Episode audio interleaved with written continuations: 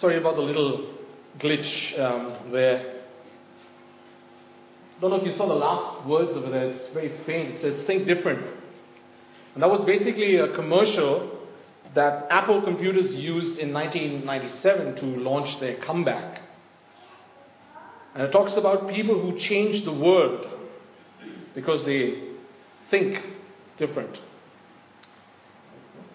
These are not just ordinary people, but extraordinary people, and you might have recognized a few of them in Muhammad Ali, or Dr. Martin Luther King Jr., or Albert Einstein, Amelia Earhart, and so on. Of course, the objective is to get you to buy more Apple products. That's the underlying goal. But the, there's an underlying message over there which says that if you have the courage to think differently uh, from the rest of the world, then you can actually change the world. It's quite a powerful and inspiring message, and I remember seeing that the first time and saying, wow, man, I've got to think differently. But today, when I look at that message and when I look at that commercial, I, I think differently about it. Because um, of our text for today, which, by the way, also encourages us to think differently. So, if you wouldn't mind turning to uh, Ephesians chapter 4, Paul's letter to the Ephesians chapter 4. And we'll read from verses 17 to 24. Ephesians chapter 4, verses 17 to 24. And I'll be reading from the uh, New American Standard Bible, but you can follow in whatever version you have. So if you are there already, please uh, read in with me, um, or just read in your Bibles with me. And we are reading the Word of God, so please pay careful attention with reverence. So this I say, verse 17. So this I say and affirm together with the Lord that you walk no longer just as the Gentiles also walk in the futility of their mind, being darkened in their understanding, in, excluded from the life of God, because of the ignorance that is in them, because, the heart, because of the hardness of their heart. And they, having become callous, have given themselves over to sensuality for the practice of every kind of impurity with greediness. But you did not learn Christ in this way. Indeed, if you have heard him and have been taught of him, just as the truth is in Jesus, verse 24, that in ref- verse 22, that in reference to your former manner of life, you lay aside the old self, which is being corrupted in accordance with the lusts of deceit, and that you be renewed in the spirit of your mind and put on the new self which in the likeness of God has been created in righteousness and holiness of the truth. May God add his blessing to his word. Our text says, as you can see, our text says, think different, but in a very different way to what the commercial was telling us. While Apple celebrates the human mind, Paul condemns it. While Apple puts certain people and certain minds on a pedestal, um, Paul classifies all minds as degenerate. The difference is because Paul is looking with God's eyes and Apple is looking with human eyes, and that's why both want us to think different, but both suggest very, very different ways. And as I continue my series uh, called What Christians Pursue, I'd like us today to consider the pursuit of renewing of the mind. Because only when we renew our minds, as the text says, can we actually really begin to think different. Just to give you some context, Paul is writing from a prison cell to the believers in and around uh, the city of Ephesus, the great city of Ephesus. What is Paul's subject of discussion? Well, the keywords give us a few hints futility of their mind, darkened in their understanding, ignorance is in them, but you did not learn Christ in this way. Be renewed in the spirit of your mind. Clearly, he's talking about the mind. More specifically, he's drawing a contrast between two different types of minds. And I will use this contrast as an outline. I don't have many points except two. So, to begin with, we look at the damaged mind, which is verse 17 to 19. And then we look at the renewed mind, which is verse 20 to 24.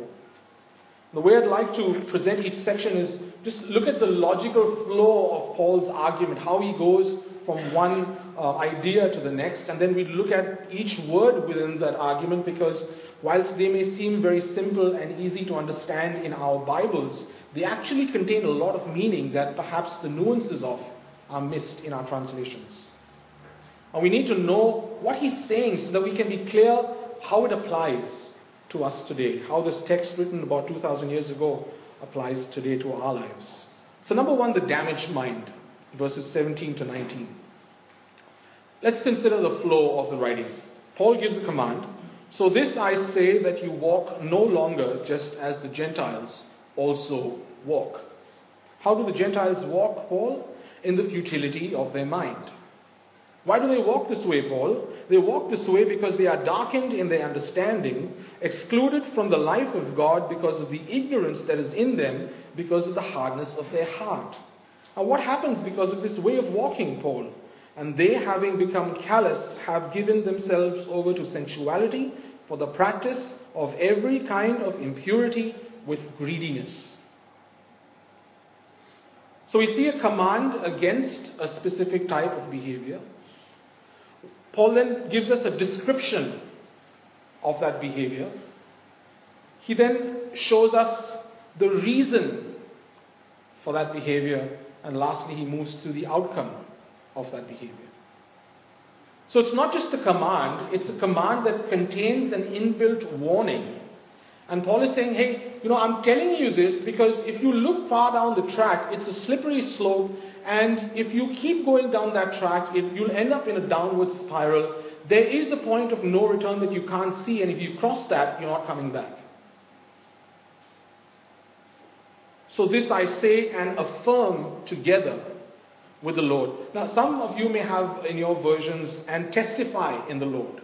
And that's a, that's a good translation because the actual word there is a word uh, dealing with witness. To call upon someone as a witness, to summon someone, summon someone as a witness.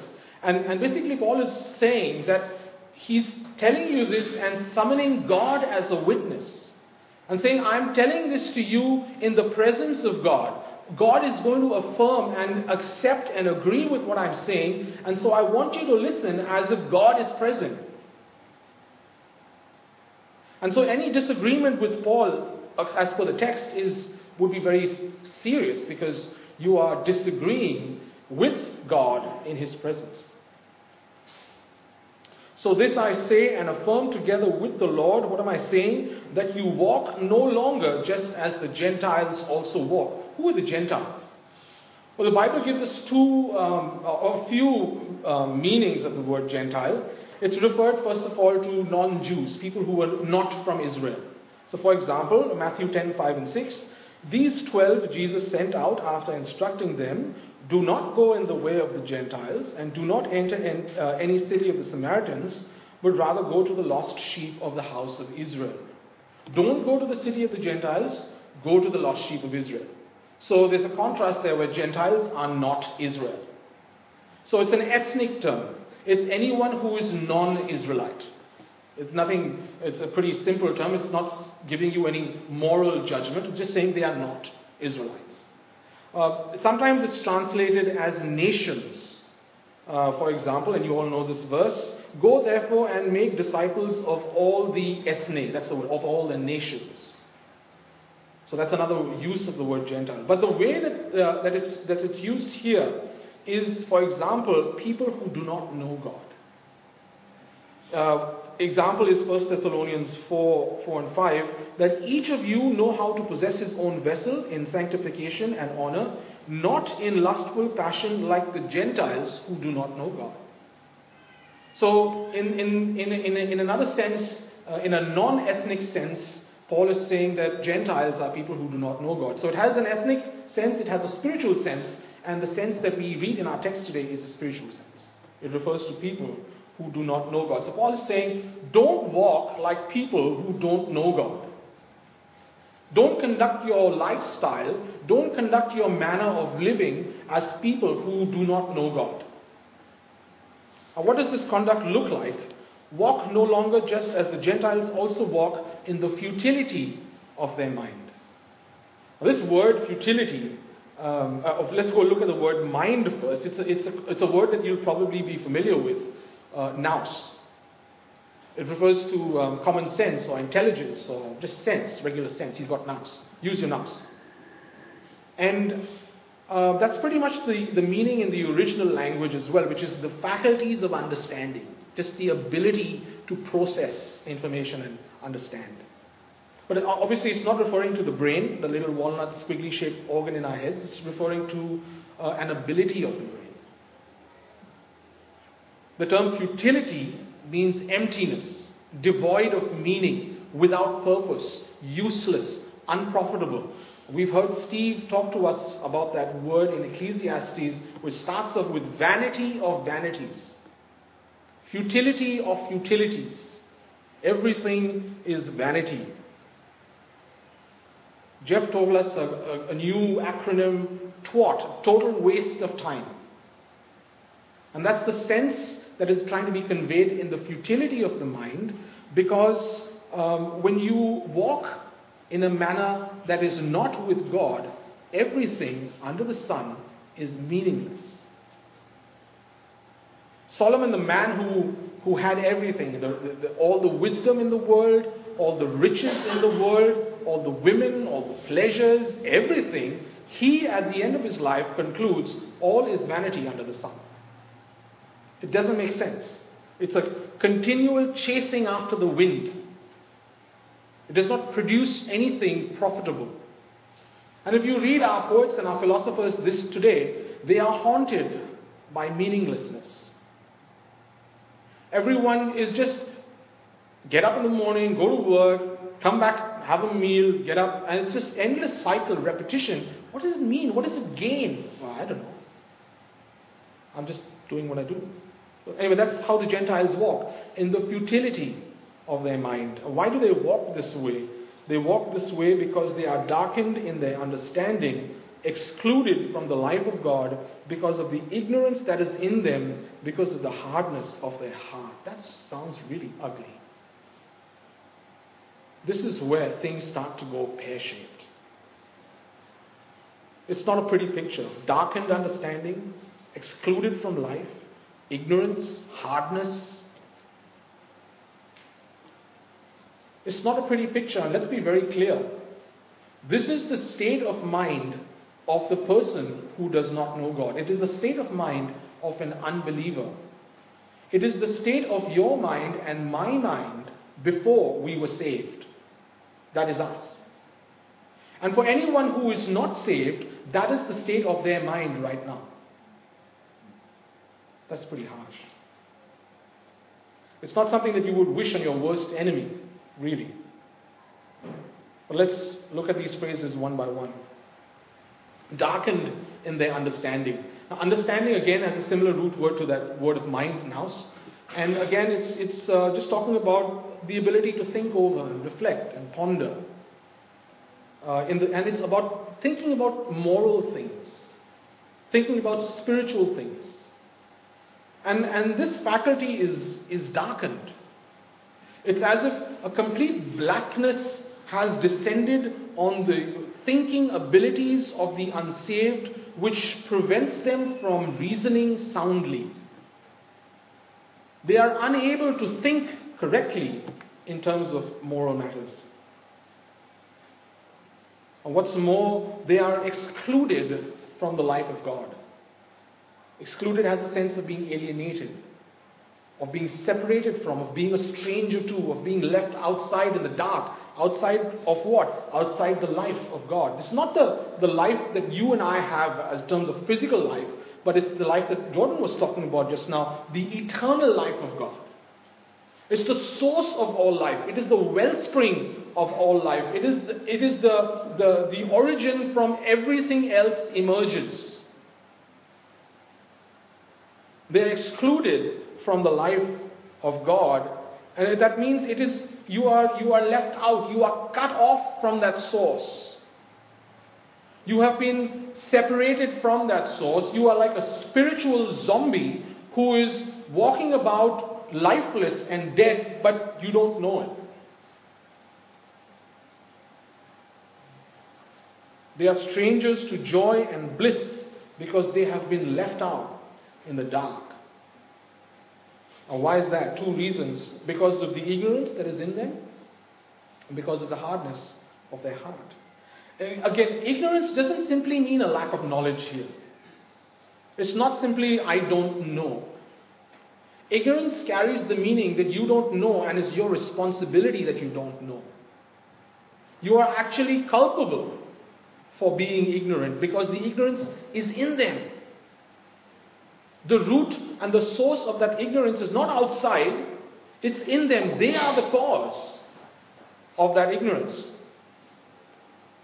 And because they are the cause of that ignorance, darkness has clouded their reasoning and their judgment from an external source.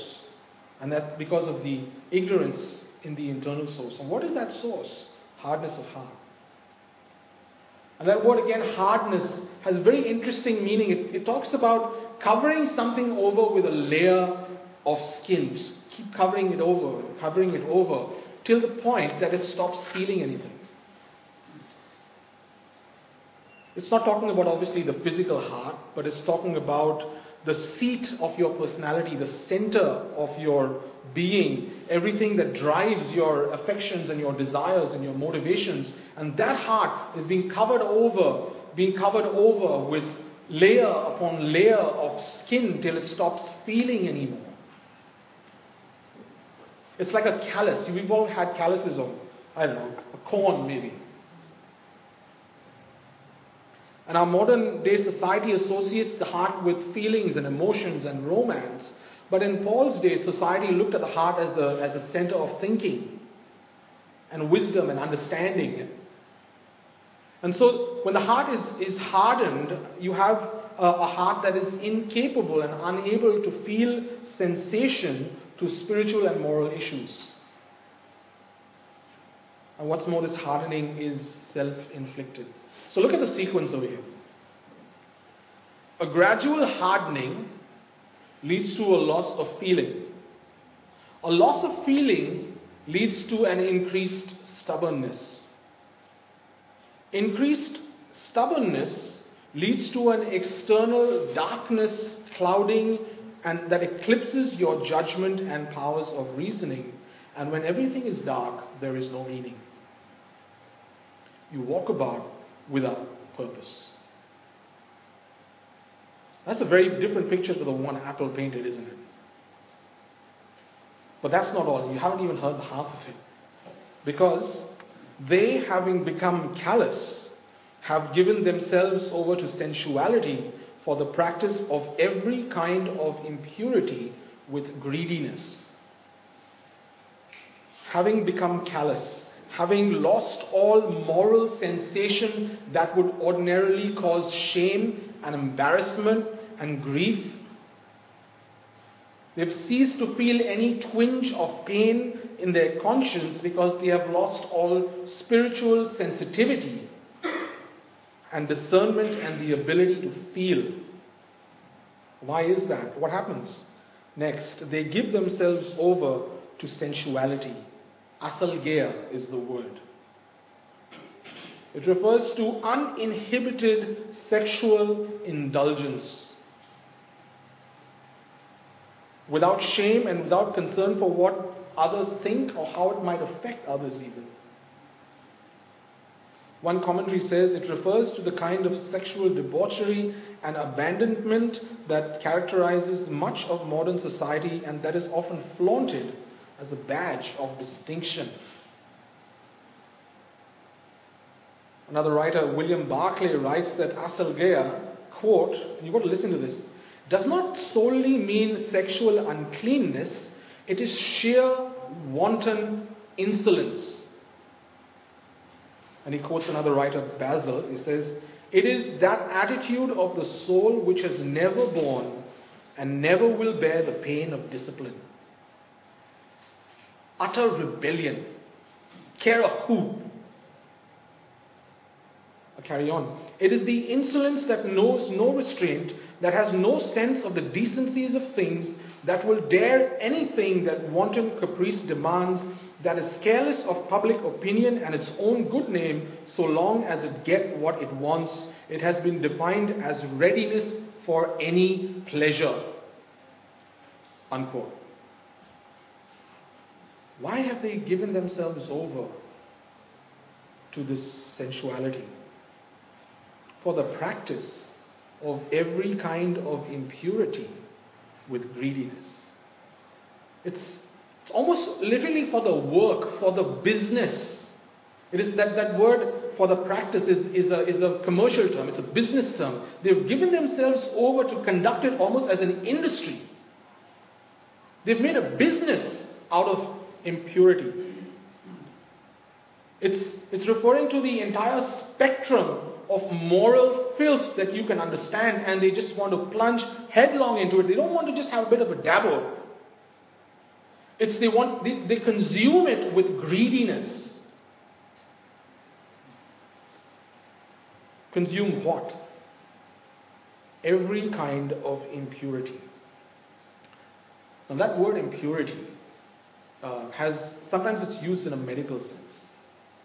And it's used, this is going to gross you out, but I'm sorry. It's used to describe an infected wound that is oozing with pus and the sort of crusty stuff around it. Not a nice picture. So think about this. You know how in summer, uh, some, if you've ever been in a pool in the summer, you know it's hot, it's scorching, and the water's cool, and children love to jump in, dive bomb into the pool, take a few steps back, Geronimo, bang, you're in. Now just imagine that instead of this beautiful, cool pool, yes, I know Jordan, we're going to jump into pus.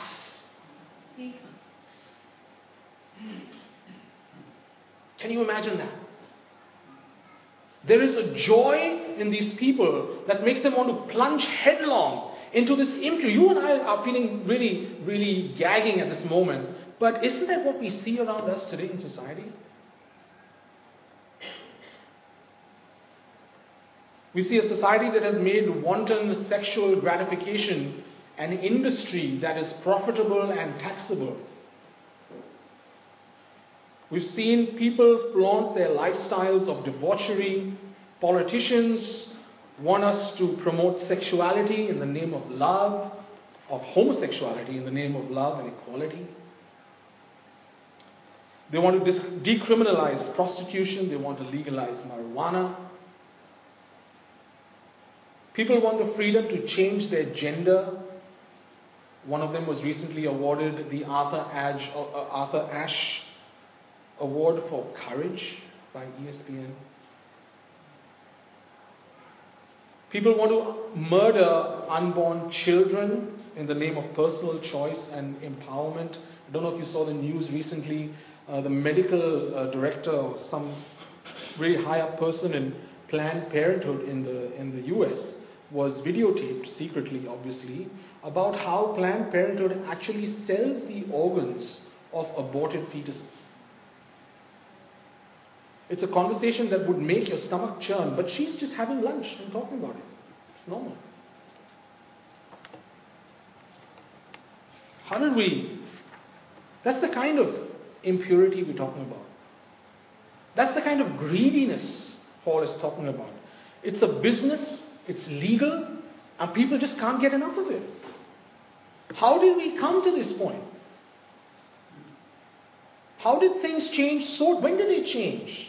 How have things changed so radically from when we were younger, when we grew up? How is this a different world? This is what happens when, over time, society rejects God. Because to reject God is to reject the very source of goodness. And when you reject goodness, you don't have any standard for good. You, you don't become better, you become worse. And you slide slowly but gradually into evil and more evil because that's what evil is. It's an absence of good. You've rejected the good, so there's nothing else for you to go to except evil. To reject God is to reject the source of reason and meaning.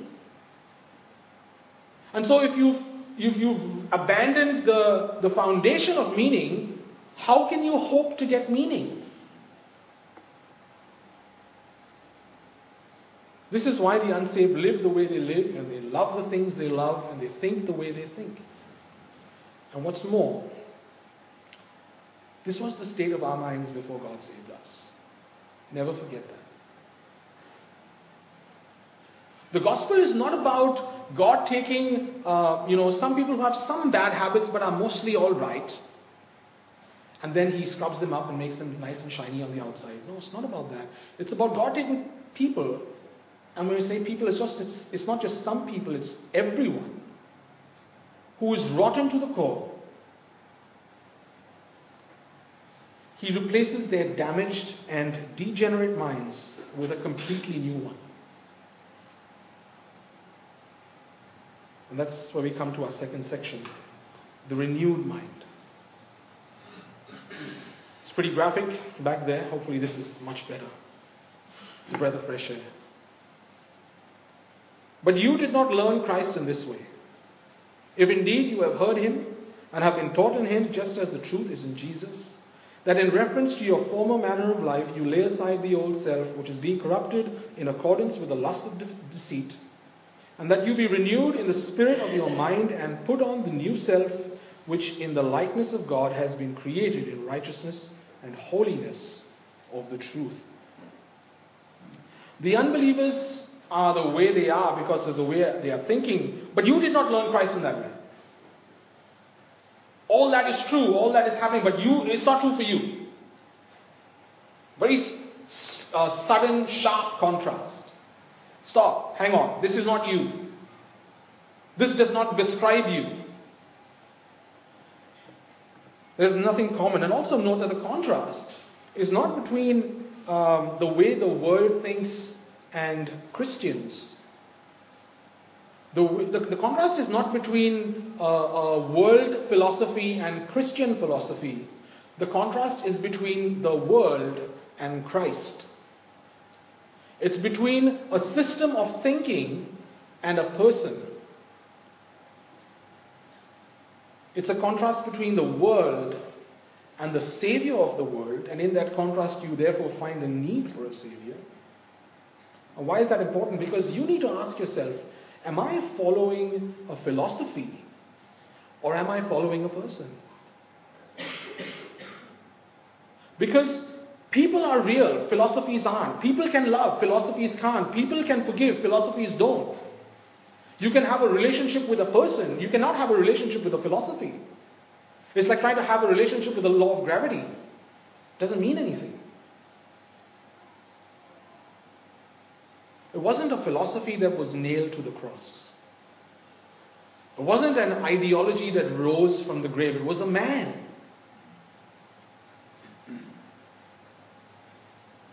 Do you love Him? Are you so possessed and devoted to Him? Is your life meaningless without Him? Next, don't think like the Gentiles because that is not how you learned Christ. It's a matter of your mind, it's a matter of instruction, it's a matter of receiving um, instruction, information, and which, upon which you act positively. You receive the instruction as if it was true and then you act on it. That is learning. It's not merely listening, it's not merely one way. You hear and you act.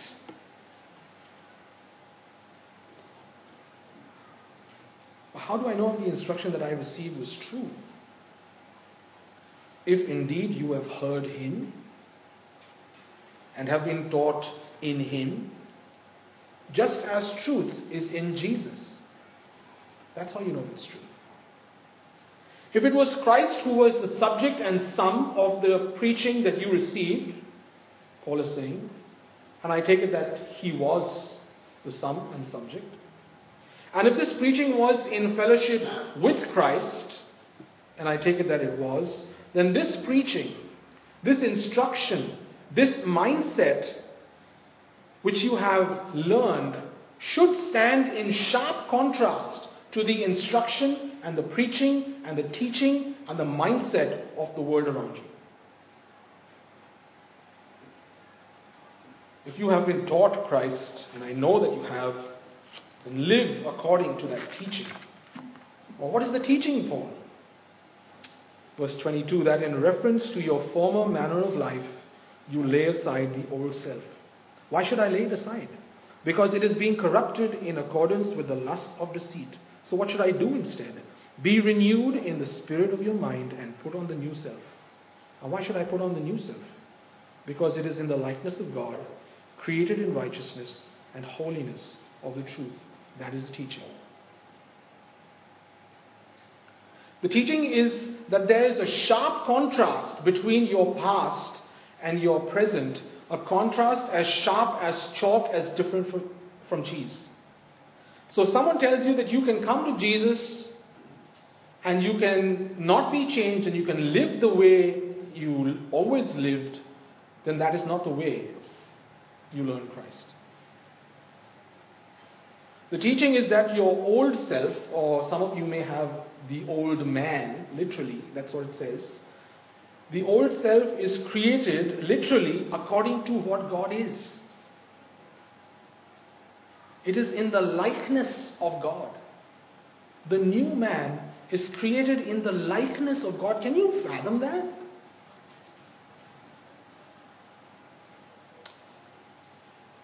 The teaching is that your old self or your old man was being corrupted by its own passions, by your indulgence in temptations that falsely promised satisfaction and fulfillment and joy, the lust of deceit. So if someone tells you that you weren't really all that bad in your past life, maybe just a wee bit naughty, that is not the way you learn Christ.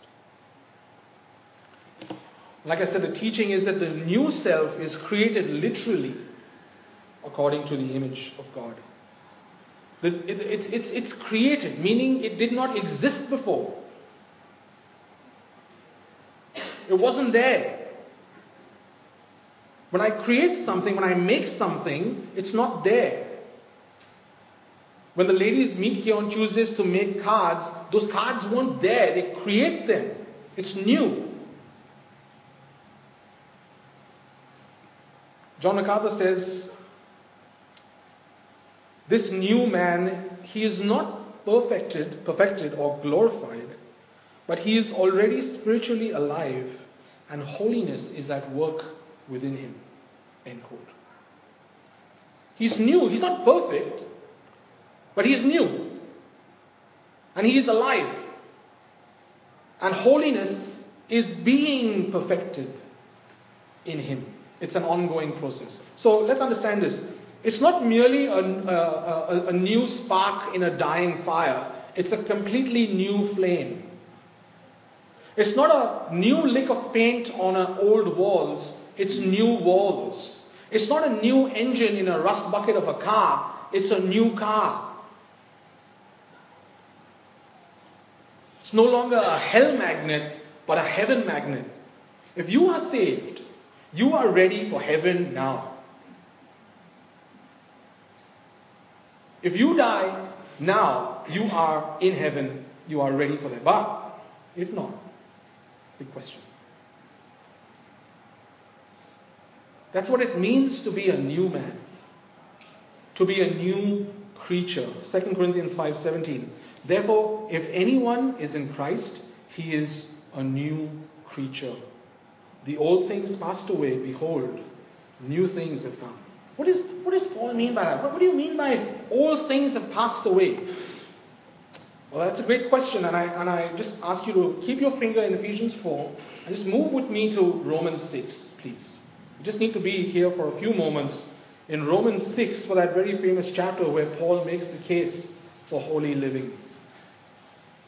Romans chapter 6, if you wouldn't mind turning there with me. And let's start in verse 1. What shall we say then? Are we to continue in sin so that grace may increase? May it never be. How shall we who died to sin still live in it? When did we die, Paul? When did we die to sin? Verse 6 Knowing this, that our old self, our old man, was crucified with him, in order that our body of sin might be done away with, so that we would no longer be slaves to sin. Let me try and. Uh, I have a few props here. Excuse me. Let's keep this in my pocket.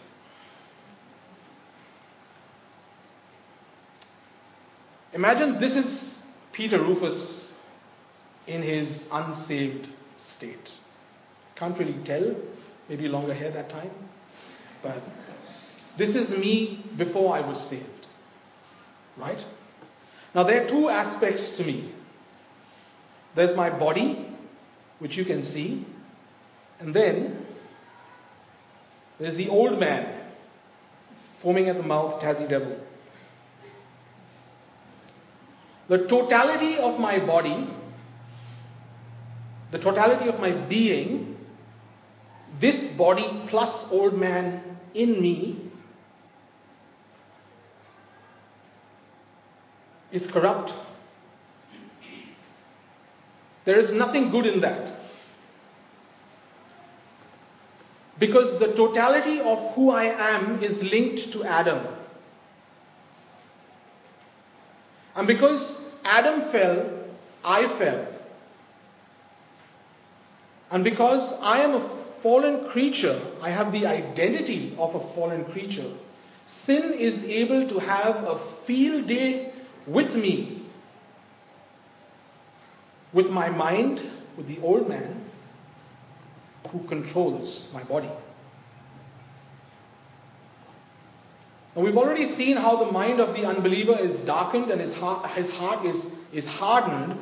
So, therefore, if I, Peter Rufus, am in my unsaved state, then I am only too happy to comply with the wishes of sin.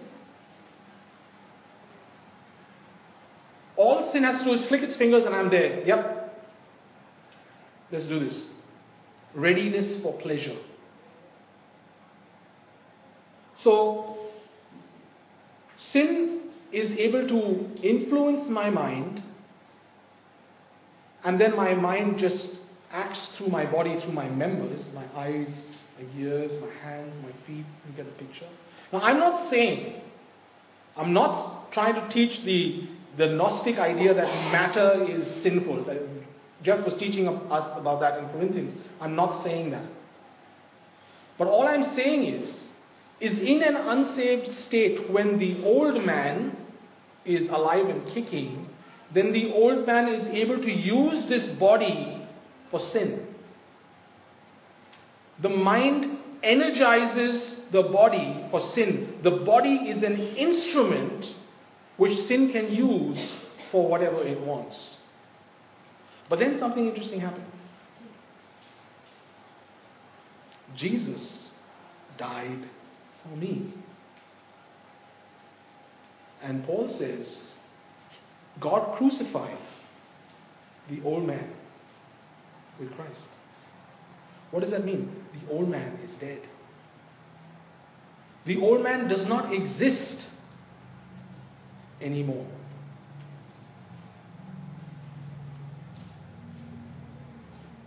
why is that? How come? Verse 7 For he who has died is freed from sin.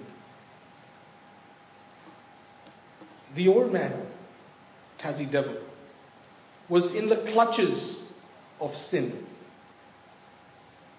But the old man now, bang, bang, bang, nailed to the cross. The old man is what energizes my body. Old man is on the cross. Sin can no longer energize my body. Old man is dead. The instrument that sin had in its power, it no longer has. And therefore, sin no longer has power over me. This is what brings us freedom. This is why we sing. This is why we sing of the love, oh, the love of my Redeemer. Never failing, come what may. He has purchased my forgiveness and has washed my sins away. The old man is gone. And so, the link to Adam is gone. I'm no longer, my identity is no longer linked to Adam. I am in Christ. Therefore, if anyone is in Christ, he is what? A new creature. And so, is a new creature. Cuddly koala. Now, again, I'm not being heretical. I'm not saying God is in the image of a cuddly koala. I'm not saying that. This is just for the to illustrate the point that old man, dead, new man, alive. They don't exist together. If you are in Christ, you are a new creature.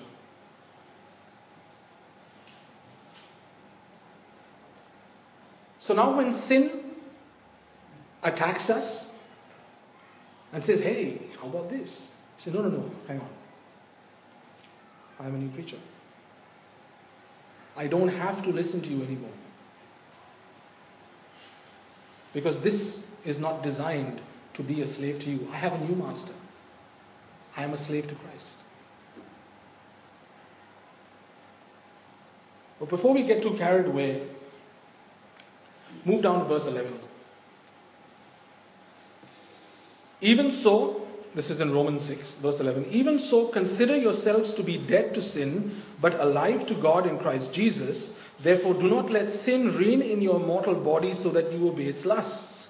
And do not go on presenting the members of your body to sin as instruments of unrighteousness, but present yourselves to God as those alive from the dead, and your members as instruments of righteousness to God. For sin shall no longer be master over you, for you are not under law, but under grace. Amen. But hang on a second, Paul. You just told me that I'm freed from sin and um, I no longer have to dance to his tunes anymore. So, um, and the old man was crucified. So now, how come you're saying, do not let sin reign in your body? I mean, if I'm freed from sin, then how can sin reign in me? Oh, it doesn't make sense. Actually, it does. Because you live in a fallen world. Sin is all around you. You are free from the power of sin. It's no longer your master. But you are not free from the presence of sin because sin is everywhere all around us.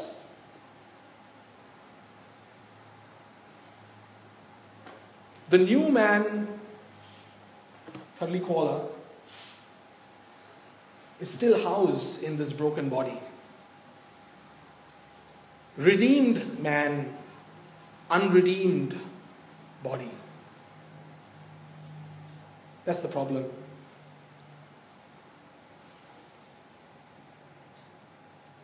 Sin can still use our bodies. Sin is still alive and kicking. The old man was nailed to the cross, sin wasn't. Sin is still there. Sin was given a death blow, but sin is, sin is still there. Sin can still use the old man but only, sin can still use a new man, but only if we let it. The new man can still fall if he chooses to disobey. Like we said, he is not perfect. He is a work in progress. You cannot escape sin, but you can resist it. What does Peter say? Flee youthful lusts. One day in glory, we will be free even from the presence of sin. And boy, isn't that going to be? I can't even. I can't understand that. I can't understand a world in which there is no sin. I can't comprehend that. But it's going to happen. But till that day, do not let sin reign in your mortal body so that you obey its lusts. Do not go on presenting the members of your body to sin as instruments of unrighteousness, but present yourselves to God as those alive from the dead, and your members as instruments of righteousness to God. Don't prostitute yourself to sin anymore because you are not a slave. You are not beholden to sin anymore. It does not own you anymore. Don't yield your body to temptation. Instead, instead, behave in a manner that is aligned to your new identity. Or let's come back to our text, 422 in Ephesians, as Paul says, Lay aside the old self, be renewed in the spirit of your mind, and put on the new self. Oh, but hang on, Paul. Oh, this is a bit confusing. Why should we lay aside the old self if the old self has already been crucified? I don't get it. Dr. Martyn Lloyd-Jones has a really simple illustration. He says when Abraham Lincoln freed the slaves, they were officially free. Officially, government declaration. You are free. But they continued to live as slaves because of old habit. Old habits die hard. So they were not living their lives in alignment with the proclamation of the president. And that's with us. Though God has declared the old man to be dead, we still live in a manner as if the old man was alive. And so Paul is saying, live in a manner that is consistent with that declaration that your old man is dead. And so, therefore, you need to continuously lay aside. It's got the feeling of taking off a garment. Jeff took us through this a while ago in Colossians. Put off the old garments. If you've been training in the gym, put off the old garments and wear the new one. Wear the new person. You're a new person. Realize that. What God has declared to be true, you now live out as true. Next, be renewed. It's passive. It has the idea of someone else is renewing you. You can't renew yourself. Be renewed. Put on, that's active. That's something that you do yourself. But you do it by being empowered with God's Spirit. And that, that, uh, that term of renewing uh, is not about you get a new mind. It's not that suddenly you become sharper or you become the sharpest tool in the shed all of a sudden. It's, it's, it's not that your memories and, and your ability to reason becomes better, but it's that your mind is submitted to the Holy Spirit who is working in you. And He then does the renewing and makes you able to fellowship more with the God who, you, who created you. One commentary says this renewal points to a complete about face in their thinking, a change from mental impurity to holiness. The Spirit of God influences the thought processes of believers so they begin more and more to reason from God's viewpoint. What a contrast. What a contrast. From the mind that was degenerate and darkened and given to lascivious and licentious behavior to a mind that thinks the thoughts of God. Can that be a human thing? No way. It cannot be human. God has to act, God has to bring that out. From a mind that wants nothing to do with the true God to a mind that says, how can a young man keep his way pure? By keeping it according to your word. With all my heart I have sought you. Do not let me wander from your commandments. Your word I have treasured in my heart, that I may not sin against you. Blessed are you, Lord. Teach me your statutes. Psalm 119. To be Christian is to think differently, for sure. But unlike the Apple commercial, it's not about thinking differently from other people. It's about thinking the thoughts of God. And by thinking the thoughts of God, you automatically think different from other people. We are a new man. We have a new mind to match. So, this I say and affirm together with the Lord that you walk no longer just as the Gentiles also walk in the futility of their mind, being darkened in their understanding, excluded from the life of God because of the ignorance that is in them, because of the hardness of their heart. And they, having become callous, have given themselves over to sensuality for the practice of every kind of impurity with greediness, but you did not learn Christ that way.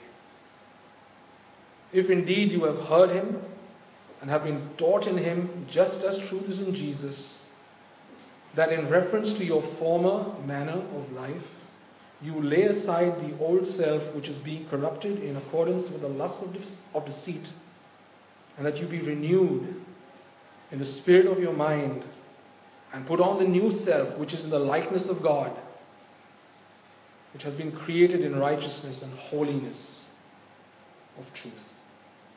Shall we pray? Great God and gracious Father, we thank you for this picture, for this mirror that you have placed in your word where we can actually look not just at our present state, but at who we were in the past. And Father, when we, when we see this, we are confronted by the measure of our sinfulness because if we did not have this mirror, we wouldn't really think of us too badly.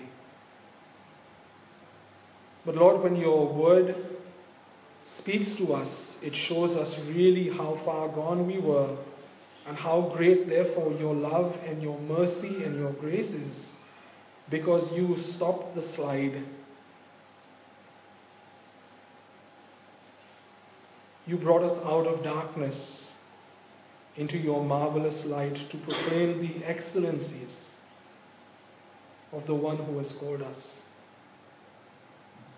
And Father, we just pray that you would help our minds to comprehend this truth. Father, to understand that the old man has been crucified and the new man has been installed, and therefore we are no longer slaves to sin, but we are slaves to Christ. And so we just pray that you would help us to lay aside the old man every day in our minds so that sin would not be able to use our body for its own devices, but that so that we may yield the members of our body to righteousness as unto God. And we want to do this because you have saved us. You have shown us where we have come from. We do not want to return there but we want to press on to the goal to which you have called us heavenward in Christ. And we pray that you would not stop this work within us to renew our minds as only you can, so that we can continue to put on the new man and to give you glory and to be salt and light.